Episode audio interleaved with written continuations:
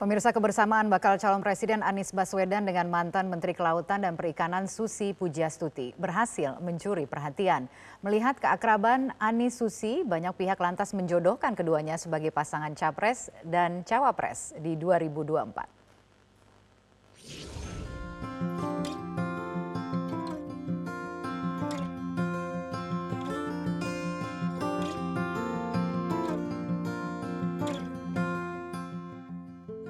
Dua hari satu malam menjadi waktu yang sangat berkesan bagi bakal calon Presiden Anies Baswedan ketika berkunjung menemui sahabat lamanya Susi Pujiastuti.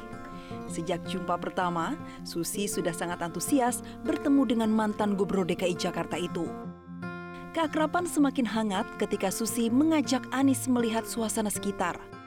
Gaya nyentrik ala Susi pun sempat membuat Anies terkejut karena Susi menyopiri Anis dengan mobil bak terbuka tanpa menggunakan AC. Bagi Pangandaran. Lalu bawa bakal ini buat tumbal kalau capek. Kebersamaan dua mantan Menteri Presiden Joko Widodo itu pun berhasil mencuri perhatian. Tak ayal muncul spekulasi menduetkan mereka di Pilpres 2024. Bagus-bagus saja, Anies sama siapa aja boleh. Dan hubungan silaturahmi yang dilakukan oleh kedua tokoh ini kan sangat baik. Tujuannya berkebangsaan. Karena masalah pilihan itu kan masyarakat yang menilai. Cocok dengan si A, dengan si B, dengan si C. Tapi yang penting bagaimana silaturahmi itu dijaga. Untuk apa? Untuk kebaikan semua pihak. Dalam bursa calon wakil presiden, nama Susi Pujiastuti memang tak masuk dalam top 5 yang memiliki elektabilitas baik. Namun duet Ani Susi bisa saja menarik, apalagi keduanya sama-sama punya kepedulian terhadap isu lingkungan.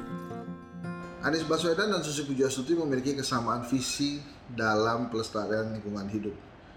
Anies sudah sering-sering disebut oleh berbagai lembaga uh, perlindungan lingkungan atau pecinta lingkungan baik yang internasional maupun nasional sebagai calon presiden yang sangat uh, peduli terhadap lingkungan. Sementara Ibu Susi di berbagai kegiatan melakukan hal-hal baik tentang lingkungan. Sejauh ini, Anies masih merahasiakan figur cawapres yang akan mendampinginya. Teranyar, Anies menambahkan kriteria nomor nol bagi cawapresnya atau bebas dari masalah. Tim Liputan Metro TV.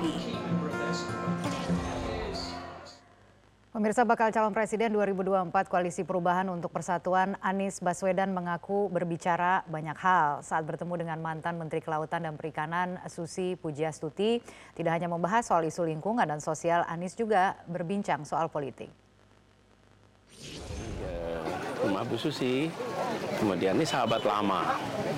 Bu Susi itu bukan orang yang kenal baru, tapi sudah sahabat lama selama pandemi ini beliau lebih banyak di sini. Lalu saya kemarin datang saya ngobrol dengan beliau dari mulai kemarin sampai ma tadi malam, pagi, lalu kita jalan sama-sama tadi ke pantai, uh, ngobrol banyak hal, uh, diskusi banyak hal, dan obrolan teman lama. Jadi kalau teman lama itu ya ceritanya macam-macam, apa aja dibahas. Ya, seru. Dan Termasuk Bu, Bu Susi masakin masakannya enak sekali, semuanya dari laut. Uh, semuanya, hampir semua makanan seafood. Dan sama keluarga, sama cucunya, sama anak-anaknya. Jadi uh, perjumpaan kita adalah perjumpaan dua sahabat bersama keluarganya beliau semua dan saya bermalam di rumah beliau uh, tinggal di sana. Kemudian itulah ngobrol aja kemarin. Hmm. mungkin ada agenda jadi cawapres bapak cawapres pak cawapres pak. kalau kita, kriteria bapak gimana pak cawapres? kita ngobrol banyak hal macam-macam diobrolin. Mungkin sahabat lama jadi cawapres. Dengan Bu Susi itu saya belajar banyak. Beliau bercerita tentang soal lingkungan hidup soal uh, pengerukan pasir laut, kita bicara juga soal bagaimana nasib nelayan, bagaimana perbaikan kebijakan kemaritiman, kemudian cerita tentang bagaimana eh, kebijakan-kebijakan uh, terkait dengan transportasi udara, karena itu wilayah pengalaman beliau. Jadi uh, bicaranya itu santai, temanya bermacam-macam, ada yang serius, ada yang penuh dengan senda gurau, uh, ada juga soal politik, ada juga soal sosial. Bersama mantan pejabat Ditjen Pajak Rafael Aluntri Sambodo yang merupakan ayah Mario Dendi Satrio menolak membayar restitusi atau ganti rugi kepada David Ozora. Rafael minta agar restitusi dibebankan kepada anaknya Mario Dendi Satrio sebagai terdakwa pelaku tindak pidana.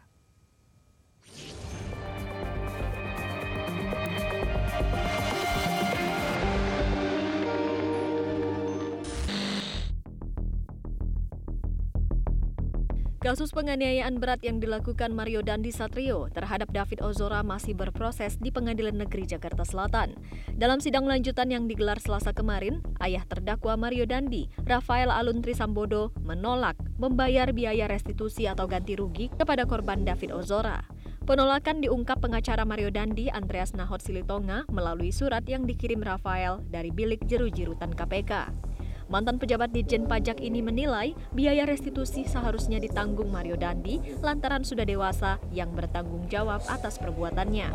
Restitusi yang disampaikan pihak keluarga korban melalui lembaga perlindungan saksi dan korban menjadi keputusan keluarga kami apabila nanti ada putusan yang menghukum anak kami Mario Dandi Satrio untuk membayar restitusi maka kami mohon agar dapat diputus sesuai dengan hukum yang berlaku yang utama terkait kesediaan kami sebagai orang tua untuk menanggung restitusi. Kami menyampaikan bahwa dengan berat hati kami tidak bersedia untuk menanggung restitusi tersebut dengan pemahaman bahwa bagi orang yang telah dewasa maka kewajiban membayar restitusi ada pada pelaku tindak pidana. Rafael mengaku awalnya bersedia membantu biaya pengobatan pemulihan kondisi David. Namun, setelah berurusan dengan lembaga anti rasuah dan menjadi tersangka dalam kasus dugaan TPPU serta gratifikasi, kondisi keuangan tidak memungkinkan lagi untuk memberikan bantuan. Namun untuk saat ini kami mohon untuk dipahami kondisi keuangan teraktual keluarga kami yaitu sudah tidak ada kesanggupan serta tidak memungkinkan untuk memberikan bantuan dari segi finansial.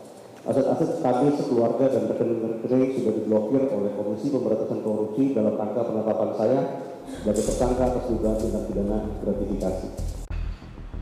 Sementara itu, Lembaga Perlindungan Saksi dan Korban LPSK menyayangkan keputusan orang tua Mario, Rafael Alun yang menolak membayar restitusi. LPSK menilai Rafael Alun sudah lepas tanggung jawab atas kasus yang menjerat Mario Dandi.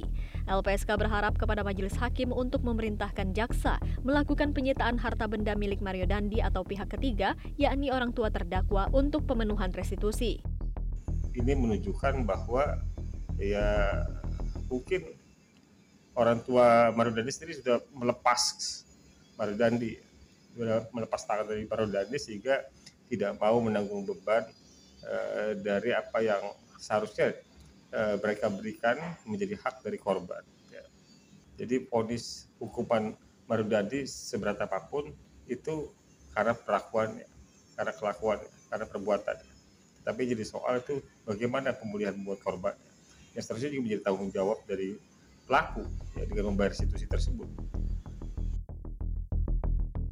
Sebelumnya, orang tua David Ozora mengajukan permohonan restitusi melalui LPSK sebesar 52,3 miliar rupiah kepada para terdakwa. Namun, LPSK menilai angka yang pas untuk mengganti kerugian yang dialami David Ozora sebesar 120,3 miliar rupiah. Dalam kasus ini, Mario Dandi Satrio didakwa melakukan penganiayaan berat berencana bersama-sama dengan Shane Lucas dan anak perempuan berinisial AG. Tim Liputan Metro TV. Pemirsa Ketua Dewan Pengarah Badan Riset dan Inovasi Nasional yang juga Ketua Umum PDI Perjuangan Megawati Soekarno Putri buka suara perihal sebutan petugas partai yang kerap dipakai PDIP untuk menyebut kader-kadernya di eksekutif hingga legislatif. Presiden kelima RI itu mengakui sebutan petugas partai kerap dijelek-jelekan beberapa pihak. Ia pun tidak lepas mendapat bullying karena menyebut kadernya sebagai petugas partai. Megawati menyampaikan semua kader yang menjabat di jabatan-jabatan eksekutif dan legislatif memang merupakan petugas partai, sebab menurutnya semua orang bisa duduk di jabatan tersebut bila didukung oleh partai politik. Yang namanya anak-anak saya, artinya kalau anak-anak saya itu itu saya aja dibully, nggak boleh ngomong kader, nggak boleh ngomong uh, petugas partai. Nah, saya bilang apa?